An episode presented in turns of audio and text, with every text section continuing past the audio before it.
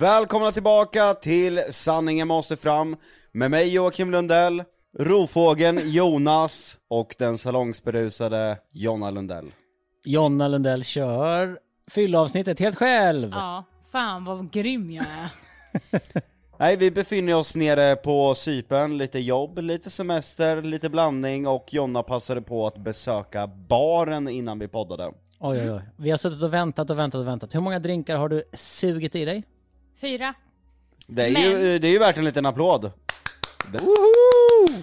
Nej, men alltså det jag måste ändå säga är att på charterresor annars så är det ju, alltså det är bara typ vatten och lite lite smak. Alltså drinkarna som ingår i det här all inclusive är ju, du får ju dricka tjugo stycken för att ens känna dig lite påverkad. Sen har ju vi våran kollega då, Olivia, som har beställt drinkarna. Eh, ja, det smakar mycket kan jag säga. Men innan vi drar igång avsnittet ska vi köra en, har du någon podd? Ja, jag brukar ju mest tipsa om utländska poddar. Mm. Men idag är det en svensk podd. Oj. Det är en sjuttiosex-årig man från Boden som har rökhosta. Han sitter alltså och hostar i alla avsnitt och det är verkligen... Ove Smokes heter han, va? Vad fan, du har ju lyssnat på den också. Den är riktigt bra i den. Men i alla fall, nu kör vi våran podd. Nu kör vi våran podd. Nu kör vi våran podd. Nu kommer nu.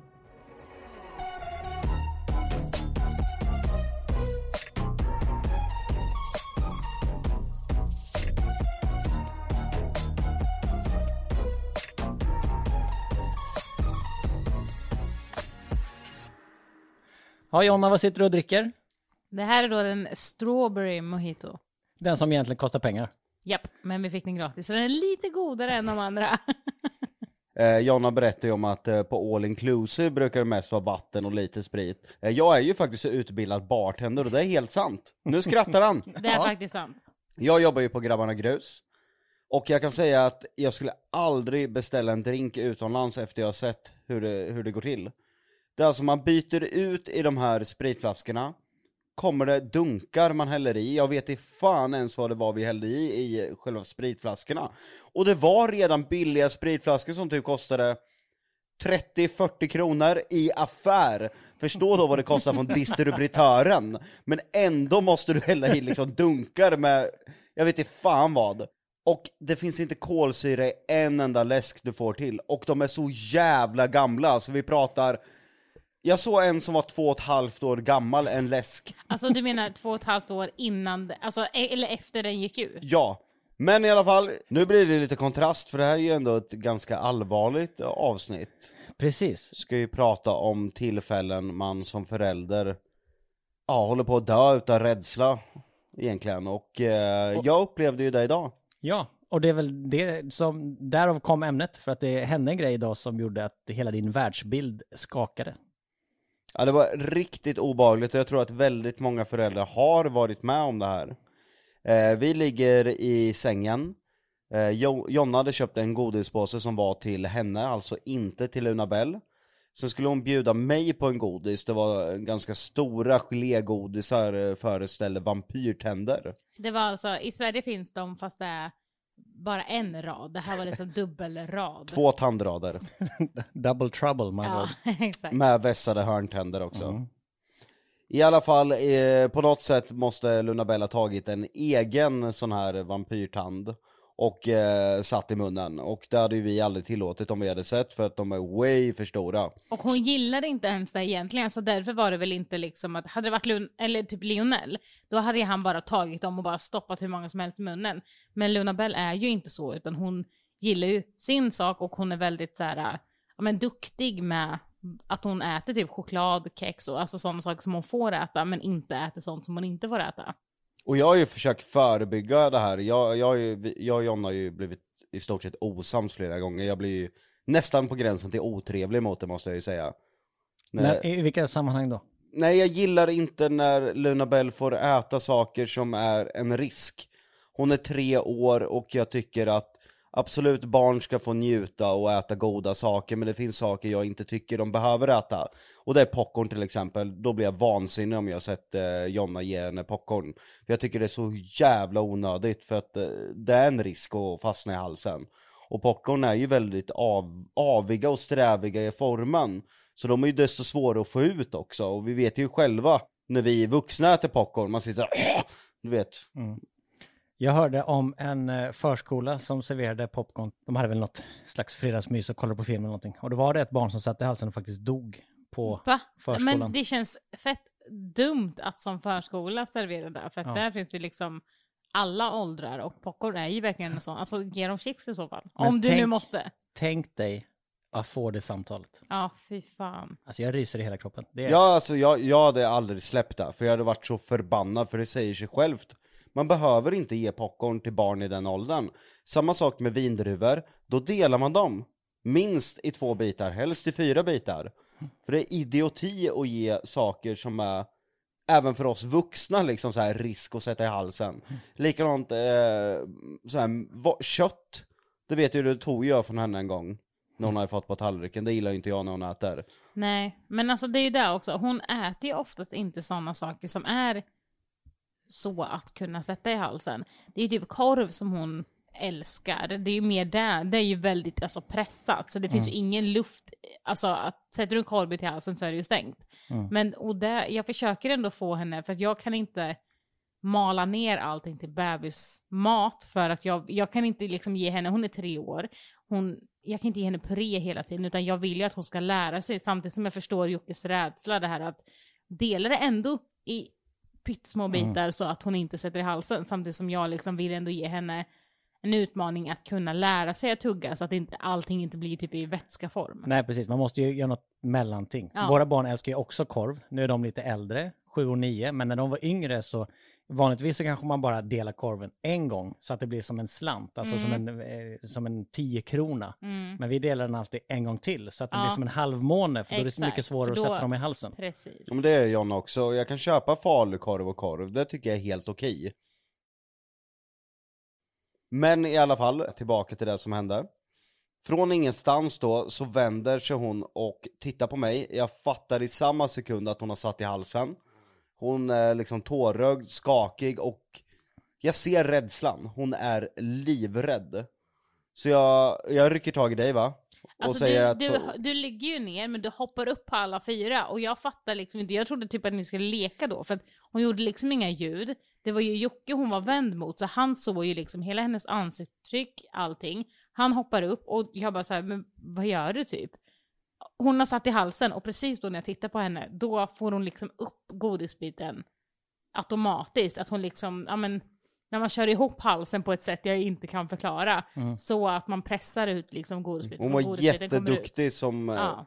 som tre år gammal kunde göra det själv.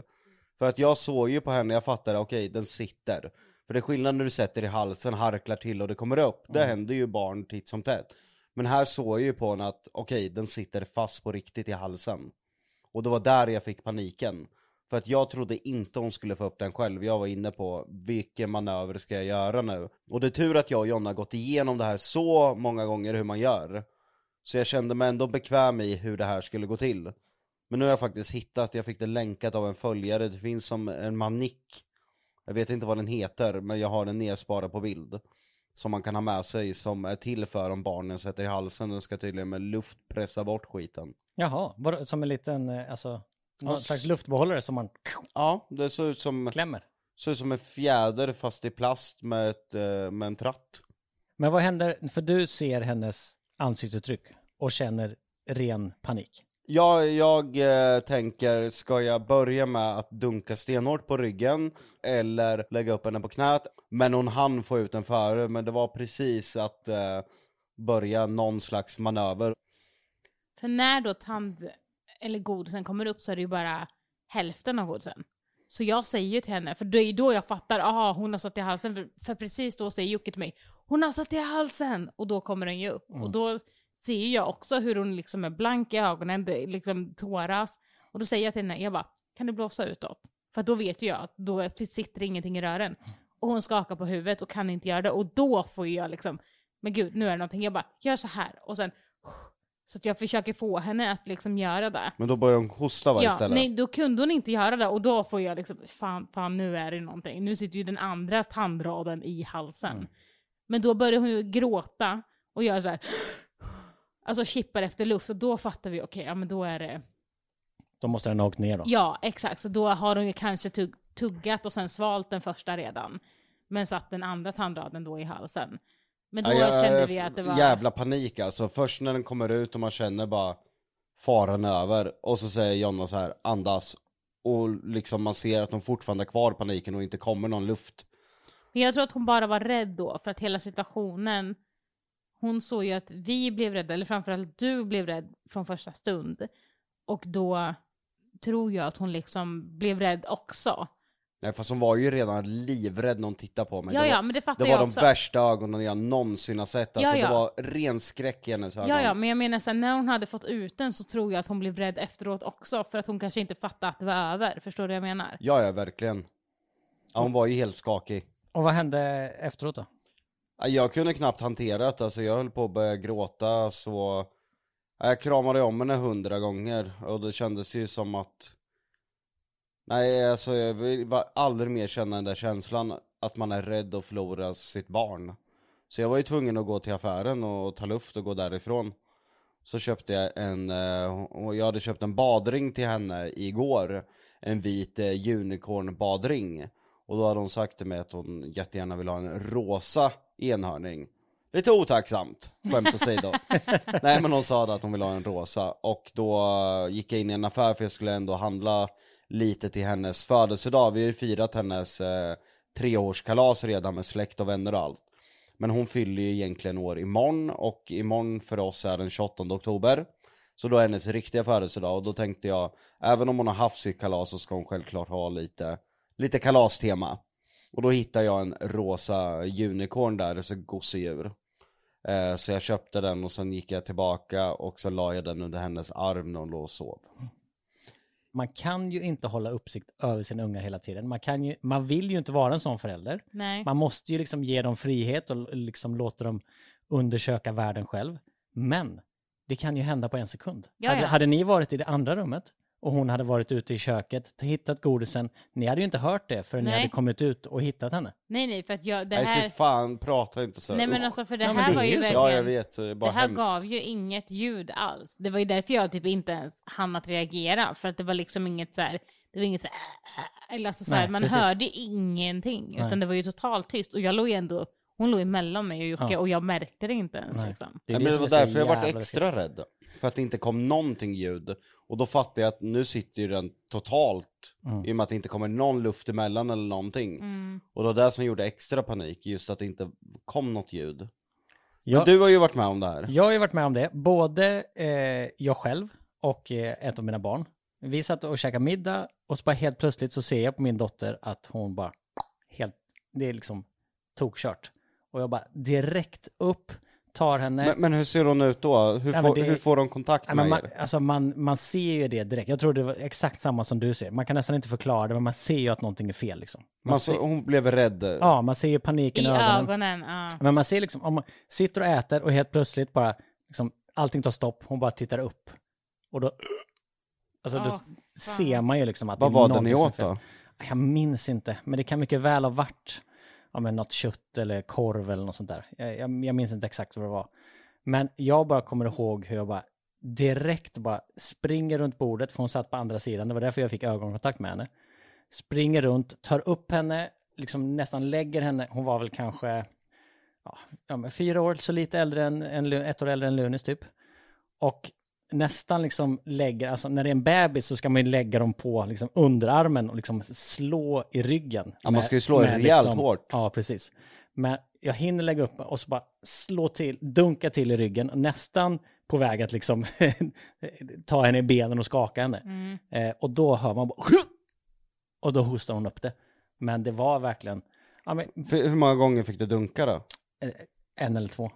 Alltså var ni på restaurangen? Nej, vi var hemma. Vi satt hemma, hemma, hemma ah. i köket. Och det var, det var precis den här paniken som, liksom, vad händer om det sätter sig hårdare liksom? Vad fan gör man? Ja, alltså grejen är, man vet ju vad man ska göra, men det känns ju ändå så jävla otillräckligt. Ja, men det, det som jag kände var så jävla skönt där var att jag blev nästan lugn i den situationen. Bara för jag visste, jag, hade, jag är nog som dig där. Jag har ju liksom läst det hur många gånger som helst. Det har ju säkert, alltså, jag menar inte mm. att du inte har gjort det. Men jag vet ju hur du är. Nej, men jag vet ju hur du blir när du blir liksom manisk. Eh, jag har liksom kollat hur många gånger som helst på hur man gör hjärt-lungräddning på barn. För det är ju skillnad på barn och vuxna. Det är skillnad på om de är i vatten och, eh, eller om de är på land. Alltså man ska ju göra olika saker då. Mm. Och liksom, jag hade allt det där inpräntat. Och jag visste exakt vad jag skulle göra. Och det, då kändes det så skönt att det funkar. Men det var ju fortfarande så jävla, jävla läskigt. Men hade jag inte fått ut den om jag dunkat i ryggen och vänt upp och ner och där. Då, då hade jag gjort något så här helt annorlunda. Då har jag typ tagit, vi säger en kniv. Fast mm. alltså inte med, med spetsen, en vanlig Nej. matkniv om du tänker. Ja. Eh, de där som är väldigt trubbiga. Och mm. sen det handtaget du håller i. Så när jag nypte upp munnen och sen har jag försökt trycka ner den med den. För då hade jag ju kommit tillräckligt långt ner i halsen. Precis. För att kanske trycka ner den i magen. Och det är ju, alltså, låter galet, men jag hade ju hellre testat en sån grej än att bara, fuck, det gick inte, jag fick inte ut biten. Nej, Nej men det är så, vi hade en läkare, när jag gjorde Robinson för några år sedan, så hade vi en läkare där som var helt fantastisk. Och hon hade varit med om det med en av sina barn. Att det hade satt sig, så hon tog någonting, om det var en penna eller någonting, och tryckte ner biten så att den åkte ner. Ja, men det, det är lite så jag tänker i ja. huvudet. Att den känns nästan säkrare. Mm. För... Ja, för man, för man kan ju inte komma åt med fingrar liksom när det sitter så långt ner. Då måste man ju trycka ner. Nej, usch, alltså, det... Också att det ger reflexer som kanske är bra. Ja. Alltså kräkreflexer eller liksom någonting som gör att om, även om man kanske inte når den mm. neråt, så kanske det liksom ändå blir att det kommer upp då av kroppens vilja liksom. Precis, och exakt det hände mig. När jag och min fru precis hade träffats så bodde vi i en etta i Rissne i Stockholm. Eh, så hon hade precis gått och lagt sig. Och som tur var så var ju sängen precis bredvid soffan där jag satt och käkade och kollade på tv. Och så käkade jag någonting som jag hade liksom citronklyftor till. Och så tog jag liksom, bet av hela citronklyftan. Men åt, jag... åt det citronskalet? Nej, nej. Alltså som en apelsin, du vet när man tar, alltså, tar klyftan, bort liksom. Själva klyftan. Den tog jag. Och så bara känner jag, du vet, när man sväljer och så går det så här sakta, sakta ner. Och så får man så där ont, ni vet. Aha. Mm. Och så bara känner jag hur det sakta glider ner och sen bara sätter sig. Och då känner jag att jag inte får någon luft. Och då hinner jag tänka, kuken. För ambulansen kommer ju inte hinna komma innan jag liksom har svimmat. Så jag går, jag går upp och liksom börjar vifta till min fru. Och hon fattar ju direkt och försöker. Hon står i sängen bakom och försöker göra Heimlich. Men om hon orkar liksom inte. Och då ska man ju springa själv typ mot ett bord. Ja, jag vet, mot kanten. Ja, precis. Och jag hinner tänka liksom bara att jag har inget bord som är tillräckligt högt. Och jag känner liksom hur luften börjar ta slut. Och då försöker jag själv stoppa ner fingrarna i halsen för att försöka få ner klyftan. Och då kommer kräkreflexerna till. Och efter några gånger så bara kräks jag upp själva klyftan. Hur länge tror du att, uh, att det var stopp då? Eh, alltså det är ju alltid så svårt att uppskatta. Men det var ju tillräckligt länge för att jag, skulle, jag hann tänka att ambulansen kommer inte komma. Jag påkallade hennes uppmärksamhet. Hon började göra Heimlich, men det funkade inte. Jag började få liksom mer panik och sen stoppade jag fingrarna i halsen och sen kom det upp. Så tjugo sekunder, tjugofem sekunder. Det måste nästan varit mer om... Nej, ja, alltså man hinner men tänka det, så det, jävla mycket under kort ga, tid. Det är alltså ganska lång tid, alltså när man väl sitter och sen... Det går ju bara så här, du, du, du, du, alltså tankarna ja. går ju i alltså hundranittio ja. i huvudet. Du hinner ju nästan tänka typ, alltså tre tankar på en och samma gång ja. och klara tankar. Men det var, det var så jävla äckligt, för där kände jag verkligen, hade jag varit själv där, alltså nu klarade jag ju det själv ändå, men om jag inte hade klarat det, för jag hade ju inte kunnat ringa ambulans, för jag kunde inte prata, för den satt ju i vägen. Mm. Så jag bara tänkte, ja, men jag hade ju dött. Nej, jag tror att du också hade börjat köra ner saker i halsen. Jag har alltid sagt det till mig själv. Sätter jag halsen, jag skiter i vad jag behöver köra ner i halsen. Alltså om jag fan, alltså på riktigt, om jag behöver gå och hämta, liksom, ni vet den här man moppar med. Och behöva vända på den och dra ner i halsen. Dra, ja. ja, men det tror jag du hade gjort som sista. För ja. du har ju inte satt det ner och bara, fuck, okej, okay, det här var nej, så här. Nej, men det, det alltså... Då hade du ju först börjat med fingrar och hade du inte nått, då hade du ju automatiskt bara, fan jag springer och hämtar i stort sett vad som helst. Ja, och hade inte det funkat, just då bodde jag i lägenhet, så då hade jag ju sprungit ut i trapphuset och börjat plinga på alla dörrar. Och så svimmar man då, så får man ju förhoppningsvis hjälp ändå ju. Men alltså hur länge klarar man sig utan luft? Alltså en vuxen tre, människa. Tre minuter ungefär. Ja. Alltså det är så jävla kort tid ändå. Men det jag lärde mig när jag fick barn som jag hade, som inte jag hade en tanke på. Ni vet ju när man kör bil så är det så lätt liksom att, de, att man ger dem någonting att äta. Mm. Och sen eh, så hörde jag att det, att det faktiskt har hänt att eh, barn typ käkar macka. Och så sen kan, typ, kan det fastna typ uppe i gommen. Och sen när de somnar och typ lutar huvudet bakåt att den glider ner. Så glider mackan ner och liksom sätter stopp. Och då hör man inte för man tror att de sover. Mm. Och, så, och så, är det folk, så är det barn som har dött på, på det sättet.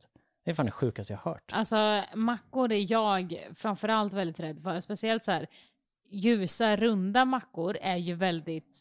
De, de blir sådär deg. De blir ja, dega, exakt, ja. Precis. Så där är jag väldigt så här, okej, okay, ni måste sitta stilla, ni måste sitta vid bordet, ni måste, om ni ska äta det här liksom. Mm. Men typ mer, alltså lingongrova och sånt är mer lätthuggat och blir liksom inte en sörja utav det hela. Eh, så det där, macka är jag mm. väldigt så här... Så tänk på det ni som lyssnar nu. Ge inte era barn mackor och sånt och sen låta dem somna i bilen. Utan, för vi, vi, test, vi, så, vi sa alltid det till våra barn. Okej, okay, upp, eh, öppna munnen. Har ni inte någonting? Ja, men bra. Och nu kan ni sova. Mm. Så det gör de på förskolan också vet jag. Ja. För de käkar ju lunch och sen efter lunchen så sover ju barnen. Men då ja. Är det alltid så här, då står det till och med en lapp när de ska lägga barnen. Ja. Det här ska ni gå igenom innan. Och sen är kolla massa... munnarna. Ja, men exakt, det där tycker jag är liksom jättebra. Massa punkter och så här. Ja, men till exempel kolla munnarna, kolla liksom händerna så att de inte håller någonting. Kolla det här och kolla det här. Och jag är ju väldigt så här att jag kan, jag kan rucka på de flesta regler. Man kan skoja, vara uppe lite längre, busa. Men det finns re- vissa regler jag aldrig liksom... bryter en tum emot. Och det är att man sitter still när man äter. Man håller inte på och leker. Man Nej. Håller inte på att kasta med huvudet. Gör grimaser och flinar och sånt. För att eh, jag får panik. Likadant äter man godis i sängen. Då vill jag se exakt vad det är för godis här. Man sitter spikrakt i ryggen. Man ligger liksom inte och k- kravlar omkring. För barn har ju inte det här konsekvenstänket. Hon kommer förmodligen... när hon har en godis i munnen igen om inte vi säger till henne kasta runt med huvudet. För att hon kommer inte ha det där i närminnet. Nej, hon kommer inte komma ihåg det där. Ja. Jag kommer ihåg ja, för hon har satt i halsen en gång tidigare men hon räddade upp det helt själv. Och det var på Jonas där hon har husvagnen på campingen där. Då kom hon och grät och sa att hon hade satt i halsen. Och då var jag skogstokig för då var det en unge där som hade bjudit henne på stora gelégodisar. Och jag blev galen på sånt där alltså. Nu tog ju Jonas godis på så bara den här tar jag med mig. Den här slänger jag nu. Nej men det är det här som faktiskt är så bra med Luna Bell. Att om hon går till en alltså, lösgodisaffär liksom, där hon ska välja grejer. Då väljer hon oftast vätska. Hon kallar ju det för godisdricka. Då är det ju typ några behållare med typ saft i. Mm. Det är liksom där hon väljer. Och sen är det typ några så här... choklad får hon äta för mig, ja, för det tycker jag är bra, det smälter. Men det är typ Kinderägg, men då äter hon ju knappt ens chokladen. Det är ju liksom leksakerna som är det viktiga där. Men hon är ju så jävla duktig med att inte äta gelégrejer. Bilar äter hon ju, Ahlgrens bilar. Ja. Och de, de är jag lite orolig. De hade ju helst velat ett ny på mitten. Mm. Det skadar inte. Det skadar inte att dela. Hur länge kommer du hålla på att dela hennes mat? Uff, alltså, jag vet inte. Jag, jag måste ju på något sätt släppa det där lite också. Men jag är faktiskt stolt över mig själv med en annan situation. För det är ju väldigt viktigt att ens egna rädslor inte skrämmer barnen. Jag är ju som alla som lyssnar, eh, som känner till mig och Jonna, livrädd för att flyga. Och eh, när vi flög ner till Cypern så var det första gången vi flyger med barnen. På det sättet att de är medvetna om att vi flyger. Luna Bell har ju flygit innan men då var ju hon så pass liten att hon, hon vet inte ens vart hon var någonstans. Och Lionel den här gången är så liten som, lite äldre än vad Luna Bell var när hon flög. Mm. Sen har ju pandemin varit, de har inte varit utomlands. Så nu var ju första flygningen med ett medvetet barn. Och då fick ju jag bara peppa henne att det här ska bli superkul. Men jag var ju helt kallsvettig när vi skulle åka. Jag hatar ju starten på flygplan. Det är det allra värsta jag vet. I luften sen kan jag lugna ner mig lite om det inte skakar och är turbulens konstant. Men just den här starten, för jag ju, läser ju du vet, statistik man inte ska läsa. Och det är alltid vid landning och start det händer saker och oftast vid starten. Så jag sitter där helt kallsvettig och får bara låtsas att det här är liksom the time of the life och superroligt. Och att vi ska bli astronauter och åka rymdraket. Och bara få försöka hålla, i, hålla ihop det. Men jag bara känner hur jag blir helt så här kallsvettig. Och bara, nu hörde ljudet, nu åker vi. Man bara, fuck, jag vill inte det här. Men man såg typ på, när vi skulle starta. Man ser att han liksom vill ändå peppa och inte vi. Så man ser ändå på något sätt på honom att han är lite rädd. Så Luna Bell tar hans hand och bara tittar på honom och blir så här bara, vadå, är det här läskigt? Ja, men det blir ju så det exakt. Var med, ja, det var du som ville hålla hennes hand mer än vad hon ville hålla din. Ja, man, det var verkligen, man såg på honom, du vet, så man, om du dricker någonting som är äckligt, du mm. kan typ inte se ut i ansiktet som att det är gott. Lite så var det. Det var verkligen så här. Man såg att han verkligen försökte, men det gick inte hela vägen. Hon var liksom, hon tog handen och sen bara tittade på honom som var lite så här, osäker typ. Men sen, gick, sen glömde hon borta och sen gick det ju superbra. Men hon tyckte att det var svintråkigt att flyga. Ja, jag frågade henne senast idag. Var det kul med flyget, rymdraketen? Inte kul, jobbigt, tråkigt. Det är nog fyra timmar. Det är ganska långt för en treåring. Ja. Det, var ganska, det var ganska långt för mig och Jonna också, kan jag säga. Jag var så avundsjuk på er där bak. Men också att Luna Bell har ju varit en drömbebis när det gäller... Want flexibility? Take yoga. Want flexibility with your health insurance? Check out United Healthcare Insurance Plans. Underwritten by Golden Rule Insurance Company, they offer flexible, budget-friendly medical, dental, and vision coverage that may be right for you. More at U H one dot com.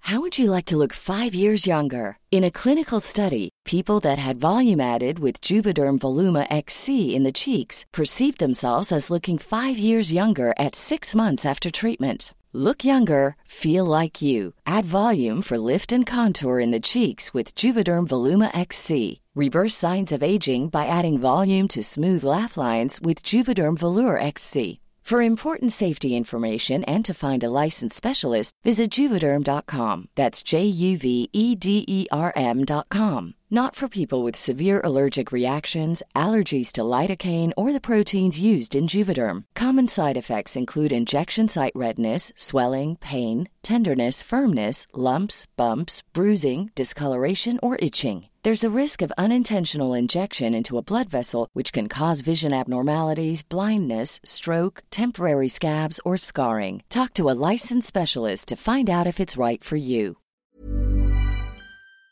Att flyga. Alltså hon är verkligen på riktigt, alltså sovit alla flygturer hon har gjort och bara, alltså, direkt när man startar hon somnar och sen vaknar hon när man landar. Alltså det har gått så bra, men nu när hon är lite äldre så har det varit, vi har tagit med paddan, vi har tagit med det här och det här och snacks och lalala, alltså för att förbereda. Men herregud, hon, nej, hon var så otålig. Det går inte att förbereda för den här flygturen, inte hur många gånger vi än hade försökt. Lionel inte, på riktigt, inte still en sekund förutom den extremt korta tiden han sov. Han sov i kanske tjugo minuter tills den här matvagnen kommer ut och slår till vårat säte så att han vaknar. Man bara, fy fan. Gråter eh, till och från hela tiden. Skakar säte på den som sitter framför. Klättrar runt överallt. Får han inte klättra runt så skriker han och gråter han. Luna Bell ner på golvet, upp, ska klättra på mig, ligga halvt på mig, ligga åt andra hållet. Lionel skriker, alltså... Lionel sparkar Luna Bell i huvudet, la la. Luna Bell vill inte flytta på så hon ska ligga där trots att Lionels fötter är där. Och då menar jag ändå att vi har ändå leksaker med oss, vi har snacks, vi har alltså allt som de vill ha och en varsin padda. Vem har ens en varsin padda i den åldern liksom? Och det var den skitigaste raden på hela flygplanet. Jag satt och kollade ner, de har spilt eh, dricka, de har käkat några sådana här... Fan, ni har inte pli på era ungar alls. Nej, Mina nej, ungar, nej. Eh, ena, ena unga sov och den andra satt så fint och målade. Uh-huh. Jonas, dina ungar är flera år äldre än våra. Men jag kan säga så här att Luna Bell är ju väldigt otålig, hon kommer inte vara så i den åldern. Ja, det gäller bara att jobba med tålamodet. Ja, men det är ju där. Alltså det är ju där som är en sån jävla nackdel när man faktiskt är en offentlig person. För att vi försöker verkligen få Luna Bell att, ja, men att förstå att man måste vänta på sin tur. Och man måste stå i kö och allt sånt där. Men vart vi än kommer och folk känner igen oss så är de så här, ja, ah, men det är ju ni. Här, gå den här vägen. Här får ni företräde. Här får ja, ni... det är inte bra. Nej, exakt. Och vi är så här, mm, fast våra barn måste få stå i kö. De måste få liksom lära sig att stå i kö, att vänta på sin tur. För att man märker ju också det här, speciellt på förskolan, om hon vill gunga, då vill hon gunga nu, för att hon vill det nu. Men att om hon liksom gör världens scen typ om det inte är att hon får gunga för att någon annan gungar liksom. Jag vill ju att hon ska förstå att okej, okay, men jag kan leka med det här så länge, för att då går tiden snabbare och då får jag gunga sen. Ja, vi har ju lite olika taktik där. Du brukar köra mutor. Jag kör mer hot. Men jag skulle inte det är säga... morot och piska. Morot och piska. Ja, men piska får det väl vara då. Men det fa... man ska inte få massa extra grejer för att man missköter sig. Nej, Nej det vet men, sen men jag han... förstår dig i vissa ja. lägen när du står där själv. Ibland sitter jag i något möte och två barn som skriker. Då, då blir det att man tar till med utan. Ja, men då alltså... blir det så bara, ta en glass nu bara. Så ja. vi kan men det har ju också blivit så, på grund av det, att de mer lyssnar på mig när jag är skarp i rösten än dig. Ja. Du får ju alltid ropa på, när jag hör att det är kaos där nere, då får jag alltid gå ner. Ja, nej men så är det ju. För att det handlar ju också om att när Luna Bell blir som mest gnällig så blir ju Le- Lionel, alltså han börjar ju gråta fast han inte ens vet varför han gråter, för att Luna Bell gråter. Han det känner sm- av stämningen. Ja, exakt. Och det smittar jag av sig. Och då blir det liksom pannkaka av allting. Så då är jag så här, okej, okay, men vet du vad? Om du bara gör det här nu, då kan du få titta på paddan sen. Eller då kan du få göra det här sen. Alltså det blir liksom... Ja, men det, det blir lätt så. Och jag gillar det inte. Men jag känner också att jag väljer mina fa- fighter där. För att det är verkligen vad som underlättar mig i den stämningen som är just då med två barn. Ja, men i vissa lägen gör man ju allting bara för att lösa, lösa ja, det. Ja, men exakt. För att båda inte ska bryta ihop. Utan då är det bättre att bara så här, okej, okay, men Luna Bell, vet du vad? Jag kan ligga med dig i sängen och vi kan göra det här när du ska sova. Men bara jag får göra det här nu mm. liksom. Och då är hon oftast fine med det. Men hur är det annars så semester med två barn då? Jo, men det, det funkar, men det, det, det är väl inte riktigt semester skulle jag väl inte kalla det när man har två barn. Men i, idag tog faktiskt min taktik eh, för första gången lite bakslag, och jag var faktiskt lite ledsen då, även om det varit ett lyckligt och fint slut. Eh, hon har ju badat hela dagen, hon är helt badgalen, man måste bada med henne från morgon till kväll, hon vill inte gå upp en sekund. Men man måste ju också vila, för annars orkar ju inte hon kvällen. Och då gick vi upp till rummet, eller tältet som hon kallar det. Jag vet inte varför hon kallar det tältet. Jag vet varför, jag tror att det är för att det är, vi har ju faktiskt en lägenhet med uteterrass och så. Men jag tror att det är för att det är liksom mindre än huset. Och då tycker hon typ att det är tält. Apropå bortskämd unge. Ja, jag skulle säga det också. Men i alla fall, då säger jag att hon måste sova. Hon vill inte sova. Eh, hon vill gå och bada. Och då säger jag, om du inte sover så kommer inte du att få bada. Då går hon ut och jag hör henne säga då till Jonna, jag vill inte vara med pappa mer. Och jag blir så här jätteledsen. Och jag hör ju... Och så kul att du... Eller förlåt, inte kul, men intressant att du blir ledsen över nej, det. Nej, men alltså han blir jätte... Alltså han gör så här... Alltså han blir ledsen på riktigt. Ja, jag blir ledsen på riktigt. Och då hör ju Jonna, för vi är väldigt viktiga. Ibland så säger hon ju också att eh, hon inte tycker om mamma, du vet, som mm. små barn gör. Mm. Och då är vi väldigt skarpa med att säga, man får absolut aldrig säga sådana saker, för att det, det sårar ju. Men sen var hon så gullig, för då, satt jag, då hade jag gått ut och satt mig i utemöbeln där ute. Och då kom hon med så här kinderkexchoklad och skulle bjuda mig på. Då hade hon sagt till Jonna, pappa tycker om det här. Och sen kom hon ut och gav den till mig och säger, pappa, jag vill vara med dig nu, förlåt. Och ge mig chokladen. Ja, det var fint. Ja, då var jag ännu mer ledsen. För då, då, då var jag sentimental istället. Och sen kramades vi. Du är så blödig. Ja, ja men, jag är väldigt blödig när det gäller men henne. Men så där måste jag ändå hylla henne. Att hon är så himla duktig med att... Empatisk. Vad, ja, och vad man får säga och inte säga. Även om hon bara kan kasta ur sig grodor som vem som helst egentligen kan när liksom känslorna tar över. Så är det ändå att hon är väldigt så här. Hon vet ändå att man inte får säga bajskorv till folk. Alltså, så, nej, men alltså, hon är väldigt så här. Hon, vet, hon är noga med vad man får göra och inte får göra. Alltså i allt egentligen. Att man ska tvätta händerna, man ska spola, man ska göra ditt och dattan. Och man får inte säga så här. Även om hon tycker det är roligt att tvinga på andra att göra det. Ja, exakt. Men det är ändå skönt att hon ändå har det i sig. Att hon ändå är... Hon, hon vet. Hon är lurig. Ja. Idag lurar hon skiten nu med. Okej. Okay. Hon sitter, hon vill kissa. Jag hjälper henne till toalettstolen. Jag sätter henne där. Så säger hon till mig för första gången, för hon har alltid velat torka själv. Då säger hon, pappa, du ska torka. Och då tänker inte jag på det, så då gör jag det. Och sen ska vi tvätta händerna. Då tittar de på mig och bara, nej nej pappa, du torkade mig, jag behöver inte tvätta händerna. Det är så här taktiskt. De kommer på hur man slipper att tvätta händerna efter man har varit på toa. För då har ju Jonna sagt att, det, att man måste tvätta händerna för att det är äckligt mm. när man torkar sig. Mm. Och då har hon snappat upp det där. Ja, ja men för jag brukar säga, för hon står ju, alltså vi har ju på nedervåningen har vi ju gjort en ja, men, ny toalett kan man väl säga. Och där har vi en så här hård tvål. Alltså som man står liksom och tvättar under kranen. Och där tycker hon är svinkul. Och hon står ju där på riktigt i en halvtimme om hon får. artonhundratalstvål. Ja, ungefär så. Eh, men vi har ju alltså rinnande tvål också. Men hon tar har ni rinnande ju... vatten? Japp. Oj, oj, oj, ja. Men hon tar ju oftast den. Och då står ju hon där i, alltså på riktigt en halvtimme. För att hon ska stå och gnugga och gnugga. Luddra. Ja, så att jag tror att jag kan vara liksom boven i det. För att då säger jag till henne, ja men jag är ju torkad så du behöver inte sätta henne. För att då vet jag inte att jag sparar tjugo minuter på det. Men hon har ju ändå tagit i toan och sånt när hon sitter. Så hon nej, måste... nej, för att jag säger att hon, jag kan hålla upp henne så kan hon hålla händerna på mig. Aha, okay. Annars är jag väldigt Nä. noga med ja. Den där jävla toan händer det bara tråkigheter på. Alltså, jag kommer ihåg Olivia som jobbar hos oss när hon precis hade börjat. Så kommer jag ihåg, jag tror att jag har varit ute och handlat eller någonting och kommer hem. Och så rinner det vatten vid tvättstugan där. Va? Ja, och då är hon proppat papper och spolat med vatten. Och Olivia var ju lite så här obekväm, du vet...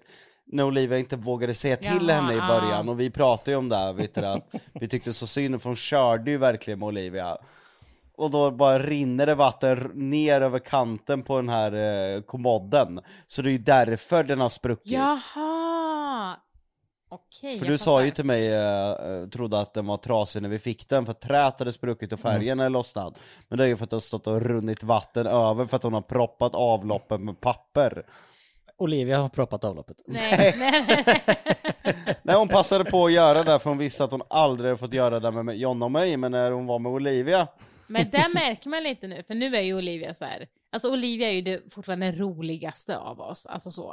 Eh, och Olivia har inga barn, men hon är väldigt pedagogisk. Jätteduktig på alla eh, sätt. Ja, ja, men verkligen. Och det är så här, när, alltså mitt tålamod, det, det tar ju slut väldigt fort nu. Även om jag ändå har ganska mycket tålamod typ. Så är det ju så här, ja, men om Luna Bell ska äta sin macka, då säger jag, ät din macka nu. Alltså till slut. Mm. Medan Olivia bara, nej men okej, vi gör något roligt av det. Vi gör en pizzamacka. Vi skär den liksom i slicer så blir det en pizzamacka. Det är bara människor som inte har barn som orkar ja, ja, med ja, sånt där. Ja, men exakt. Och då tycker hon om att äta Luna Bell bara. Såklart. Kastar i du, sig. Du får se det som en tävling. För att när du visar att du förlorar, det är därför jag har oändligt tålamod med Luna Bell. Det är inte för att jag har tålamod, utan därför att det är en tävling. Låter jag henne vinna, då vet, kört. Ja, då är kört, då vet hon det. Det är därför jag kan sitta, om hon ska äta upp, ja men då sitter jag efter med fan där hela jävla natten om det är så att hon har ätit upp. Jo, jag fattar, men det är också enklare om man bara har Luna Bell. Men när det är liksom Lionel också, så spelar väldigt stor roll in där, speciellt rutiner. I och med att han alltså pendlar ju väldigt mycket. Ja, men han behöver sova oftare än Luna Bell. Luna Bell kan vara vaken en, två timmar extra. Sen att hon kanske blir lite tröttare och grinigare på morgonen. Men det står ju mer bakslag på Lionel. Fast nu har du ju bra chans att förbättra tålamodet. För nu har vi ju Olivia som underlättar oss med allt. Och det, det är fan Guds gåva. Vi har haft väldigt många Guds män- gåva till mänskligheten, det är Olivia. Ja, ja, ja det, det är det faktiskt. Är det. Vi har haft väldigt många människor som vi har testat ge diverse olika anställningar. Fler människor än vad jag kan räkna, och det slutade med att vi slutade anställa folk för att det funkade aldrig. För att de ville jobba hos oss av olika skäl som kanske inte riktigt var att arbeta, utan andra skäl för att det är jag och Jonna eller ja, allt från A till Ö. Ni som känner oss vet ju vilka människor som har jobbat och figurerat i våra liv. Men Olivia måste jag säga, så är hon är grym, och sen är hon ju jobbar hos oss fyra eller fem dagar i veckan. Hjälper till med det mesta, och det känns som att vi har börjat må mycket bättre sen hon kom in. Vi har börjat få helt andra rutiner. Hon ser när någonting behöver göras. Och hon prioriterar åt oss, vilket är väldigt skönt. Hon, hon vågar alltså, tjata. Hon, ja, exakt. Hon vågar tjata, hon vågar ta egna initiativ. Hon är superbra med barnen. Barnen älskar henne. Och det liksom är, ja men som sagt, trots att hon inte har barn så är det nästan som att hon har barn. Och nu har ju, men hon är ju här på semestern med oss också. Och även din dotter Jonas är helt besatt av henne. Japp. Min dotter ändå... tycker, att hon, tycker att Olivia är världens coolaste. Ja, men alltså det är ju det. Hon, alltså, hon är så cool och hon är verkligen... Alltså det, det känns som att det är en dröm. Det känns som att hon är för bra för att vara sann. För att hon är så grym på att jobba. Ja, men underlättar både mig och Jocke. Kör Jocke till saker som man tycker är jobbigt. Och, alltså, hon, fan, hon är en dröm alltså. Apropå det, saker som Jocke tycker är jobbigt. Vad, vad står vi på vaccinationslistan? Har vi fått det gjort? Nej, vi har tyvärr inte fått det. Men jag vet ju hur vi får det gjort. För att det var ju egentligen därför jag inte var rädd. Luna Bell var ju med. Och då slår ju det här in. Jag kan inte neka en spruta och vara för rädd för att ta den. Då kommer ju hon aldrig våga vara hos doktorn. Det sände ju ut en jättedålig signal. Och jag hade ju tagit den där, det vet ju du med. Det fanns ju inte en chans att jag hade bangat. Utan jag var ju beredd att ta sprutan. Mm. Så det är Luna Bell som är nyckeln? Ja, men hon är lite nyckeln. Men, men då sen... måste du verkligen visa att du inte är rädd då. För att jag vet ju att du gick ju till tandläkaren för ett tag sedan. Luna Bell var ju hos tandläkaren för något år sedan eller någonting för första gången. Hon tyckte att det var jättekul. Men sen så var ju Jocke där och drog ut en tand. Yes. Nej, ja, han hade jätteont. Visdomstand. Ja, precis. Han hade jätteont i en tand, hade det i några dagar.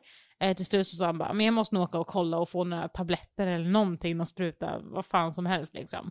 Eh, ringer mig när jag tandläkaren och bara, eh, du, de var tvungna att dra ut den. Och då verkar det så här, oj, okej, okay, du behövde dra ut den och jag var inte där. Ingen var där och stöttade dig för att eftersom att han har problem att åka ett ställe och sen blev det så här himla in your face liksom. Det blev på riktigt där och då. Eh, och han kommer hem. Säger då till Luna Bell, men jag har lite ont i tanden så att du vet och jag behöver vila lite. Och eh, hon undrar ju då, varför har du ont i tanden? Vad har hänt? Och då visar jag henne, men tandläkaren har tagit en tand här. Så nu när Luna Bell skulle på... Nej, gud, jag skulle aldrig visat henne där. För nu, nu ser jag hennes ansikte, hon såg ut när jag ja, visade henne. När hon såg. Ja, och hon, och hon har så tydlig mimik. Alltså det är inte många barn jag träffat som har en så övertydlig mimik i ansiktet. Man verkligen ser minsta lilla vad hon tänker. Jag ser no- och ser det där. Hon gör något jättekonstigt, jag kan inte beskriva. Och då var det verkligen så här, okej okay, jag fick ett brev. Det var där och då Luna Bells tandläkarskräck föddes. Ja, men, det, nej, men lite så, men jag tror inte att det, det är inte jättefarligt där inte. Utan vi fick ett tandläkarbrev, jag tänkte, ah, Luna Bell kommer tycka att det är jättekul och intressant att gå till tandläkaren. För vi ändå pratade nog ganska mycket om doktorer, tandläkaren och så vidare. Och först så blev hon jätte, jätteglad, ah, jag ska till tandläkaren. Sen bara ser man på henne hur hennes ansikte ändras och bara, men vad ska vi göra där? Jag bara, nej men de ska bara kolla på dina tänder. Nej, de får inte ta mina tänder. Ja, säger de bara, japp, okej, okay, då kommer hon ihåg att tandläkaren tog Jockes tänder. Och sen var det verkligen att hon ville verkligen inte dit. Men då berättade vi att men du kommer säkert få en present. Det kommer bli, det kommer bli bra det här. Och så säger vi, vi kommer dit. Hon blir jätteblyg och jätteosäker och jag försöker liksom peppa upp henne. Hon lägger sig i britsen, hon ser liksom hur, man ser på henne att okej okay, hon är obekväm. Och jag försöker liksom peppa henne, men du kommer ju få presenten och eh, tandläkaren säger där, men du fyller ju tre år snart och bla bla bla och hit och dit och la la la, pratar lite. Eh, hon svarar inte utan det är jag som får svara till henne liksom. Och sen så säger hon bara, tror du att du kommer få någon present då? Och då och ser man fortfarande skräcken i hennes ögon. Hon bara typ svarar mig knappt och säger doktorn, du fyller ju snart tre år. Du ska få den första presenten av mig. Och då har hon pratat om, för att hon, första gången hon var där, när hon var typ ett och ett halvt eller två år, så fick hon en liten jävla ödla som är så här. En plastödla, alltså, en gånger en centimeter typ. Alltså, så minimal det bara går att vara. Det är fan den minsta leksak jag någonsin har sett. Ja, men jag, har sett jag har sett de där tandläkarlådorna där det ligger, det ligger något klistermärke och så ligger det någon en liten plastgrej och så ja. får barnen välja. Ja, när de har exakt. Varit. Och då valde ju hon, för, ja, men första gången hon var hos tandläkaren valde ju hon en, ja, men en jävligt fattig leksak som en ödla. Det är bara ta något dyrare nästa Ja, men det var så här, ta ett klistermärke för det uppskattar du ändå. Nej, nej, hon skulle ta en ödla. Vad heter den? Är det Sally? Sally heter den. Ja, det är så sjukt namn alltså. Varför döper hon den till Sally? Men hon har, hon har vårdat den här ödlan ömt. Nej, för att Batman har bitit bort svansen och typ tre av benen. Så jag tror att den har typ ett ben och ett huvud kvar. Och men hon älskade ödlan över allt ja, ja. annat. Alltså hon allt kunde hon gråta har... i bilen och bara, jag saknar min Sally! Och då ska jag ringa FaceTime till Jocke i bilen så att han visar att Sally mår bra där hemma. Det har hänt på riktigt. Jag, jag har fått gå med FaceTime och filma Adnan Sally som står där söndertuggad. Fast då när det var ett ben borta kommer jag ihåg. Och jag kommer ihåg att jag sa till det, men det är inte ens hel. Nej. Och då så trodde ju hon att hon skulle få en sån. Eftersom att det är det hon kommer ihåg, ja, det senaste. Liksom. Jag ska få en ny Sally. Ja, vad exakt. Fick hon? Hon fick ett uh, jättestort, ah, ja, alltså en, ett kosedjur som var kanske Oj. femton centimeter Kul. Långt och tio centimeter brett, som var liksom den här tandläkarkaninen. Ah. Eh, så den fanns ju på stora planscher, den fanns i någon så här figur man kunde ställa sig jämter och så vidare. Och då tänkte jag, men gud, det här kommer ju bli toppen. Och hon blir jätteglad att få den och vi går ut och så säger vi hej då tandläkaren och så går vi ut i korridoren och då ser jag på henne och hon liksom börjar hänga läpp. Alltså läppen hänger verkligen, hon är så tydlig med det här. Och jag bara, men vad är det nu? Vad är det nu? Hon bara, jag ville ju ha en ödla. ödla. Jävla tandläkare. Hon har jävla minne, men jag tror också det är våran smyg K B T-träning. Att vi pratar mycket om minnen. Ja, och vad hon har gjort varje dag och summerar det. Så nu kommer jag ju prata om det här med när hon satt i halsen så att hon ändå ska kunna komma ihåg det och tänka på det när hon äter. Jag har redan pratat med henne om det idag, hur hon kände. Så fick hon berätta att hon var rädd och sen då sa hon ju även att hon såg att jag varit rädd. Där kommer hon ju ihåg. Och men jag tror att det smittar väldigt mycket av sig. Och jag tror att det är både bra och dåligt. För att jag tror att det kan vara en nackdel i sig. Men samtidigt bra. För att då kanske hon vet att när hon ser sådana godisar. Att hon blir påmind om det. Att okej, okay, men det här hände senast. Och då ska jag inte göra det. Samtidigt som jag ändå tänker att det kanske vissa situationer när man gör så. För man kan ju inte bli, alltså, som förälder blir, blir man ju rädd. Det är väldigt svårt att hantera den rädslan direkt.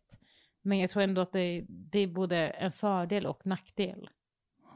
Mm. Kommer du drömma om det här, Jocke? Ja, men förmodligen. Det, det var nog en av mina värsta stunder i livet. Alltså att, att känna att man kanske förlorar någonting man älskar över allt annat. Men ändå stolt över mig själv att jag ändå... För jag, Jonna brukar vara den som är bättre i paniksituationer. Jag, jag minns ju när... Det är också... en av mina så här skräckupplevelser. Då är Jonna som ramlar i trappen. Men jag ser inte vem det är. Jag har ju ramlat med Luna Bell i trappen. Så jag har ju riktiga dåliga minnen från den där jävla trappen. Jag har något möte eller någonting i mitt kontor. Och sen bara smäller det ner för trappen. Och nu tänker jag, nu har jag ju ramlat ner för hela trappen. Och sen hör jag ett gallskrik. Och då är jag helt säker på att någon ramlar för trappen och halvslagit ihjäl sig.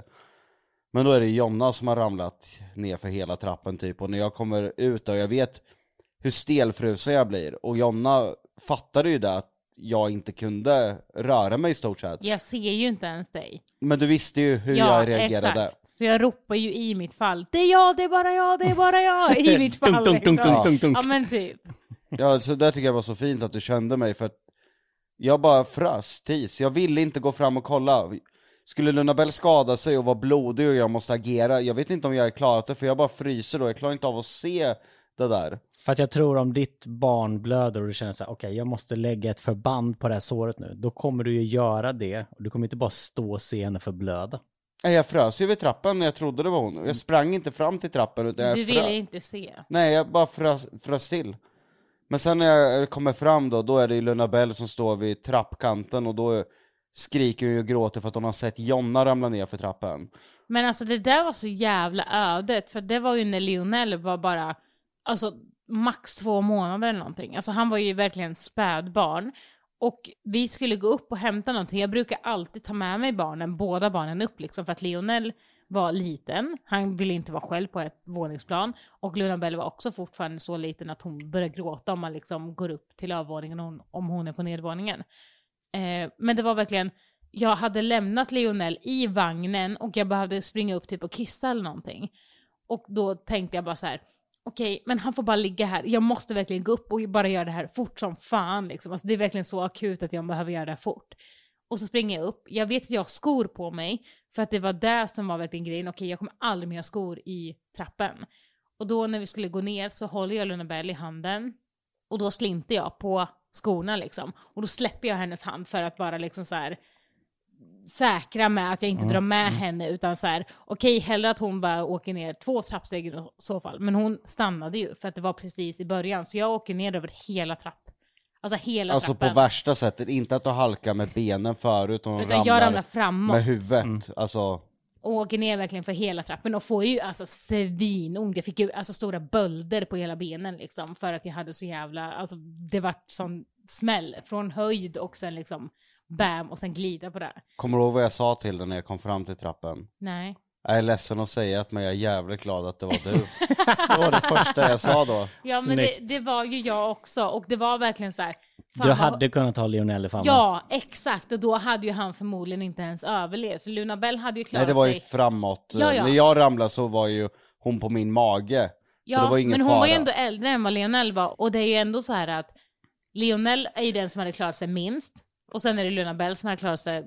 snäppet efter, och sen är det jag som hade klarat mig mest, men det var verkligen så här: okej, okay, jag kommer aldrig mer ha skor i trappen. Luna Bell vet ju, hon frågar mig varje, varje dag när hon ska gå ner liksom så här, om hon har på sig typ några tofflor eller några så här Elsa Anna skor eller vad det nu är så här. Mamma, jag måste ta av dem här, va?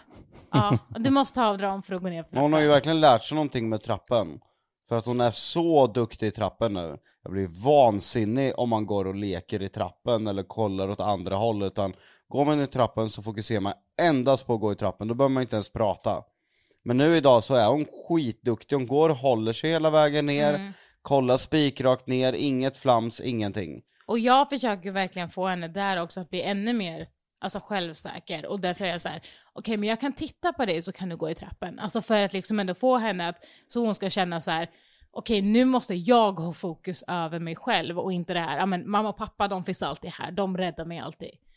Ja, jag låter henne gå i trappen nu, jag, jag har lyssnat på henne, jag får inte hålla henne i handen, men det är ju under förutsättning att hon fortsätter gå duktigt i trappen och inte hålla på och leka. Så länge hon inte gör det så, så ska jag låta bli att hålla henne i handen, det, det kommer jag hålla. Ja, vi har några dagar kvar på, på vår Cypernresa. Vad ser ni fram emot? Hennes födelsedag imorgon. Ja, det, det ska bli kul. Jag gillar att se henne glad, så jag säger också det. Och hur kommer den dagen spenderas? Vad börjar vi morgonen med? Pannkakssårta!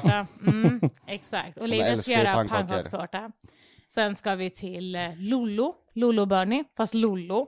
Och lämna hennes snapp, för hon har slutat med en lapp nu. Just det. Mm. Hon gillar ju inte Bernie på något sätt. Det är Lollo som men den där jävla björnen, det fattar man ju. Bernie. Ja, Bernie säger hon. Bernie. Lollo Bernie. Okej, nu ja. måste vi avsluta, för nu måste vår fyllekaja i gänget gå och kissa. Hon, ja. har, hon har sugit i sig fyra, fem drinkar under det här poddeslaget. Nej, det har jag faktiskt inte.